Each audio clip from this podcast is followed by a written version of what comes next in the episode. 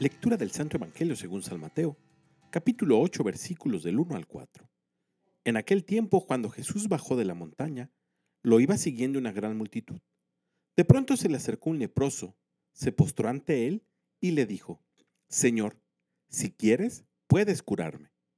Jesús extendió la mano y lo tocó diciéndole, Si quiero, queda curado. Inmediatamente quedó limpio de la lepra.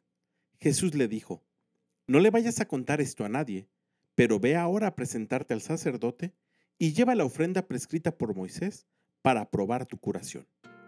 Palabra del Señor.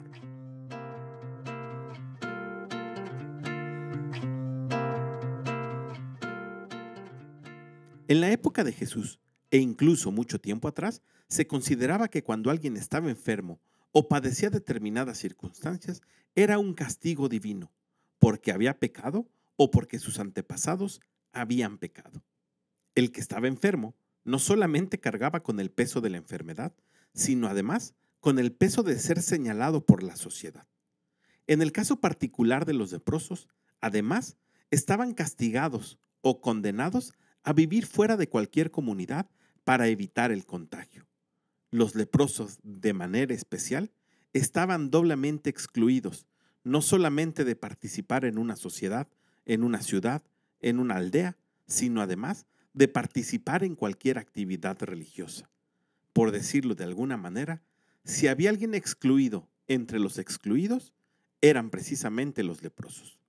Al grado que tenían que anunciar su presencia tocando una pequeña campana para que nadie se acercara a ellos.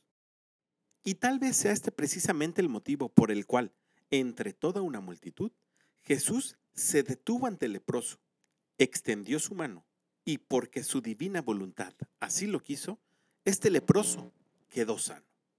Y hoy el Evangelio precisamente nos invita a mirar a Jesús, que pongamos delante de Él cualquiera que sea nuestra enfermedad o necesidad, y que al igual que este leproso, llamemos su atención.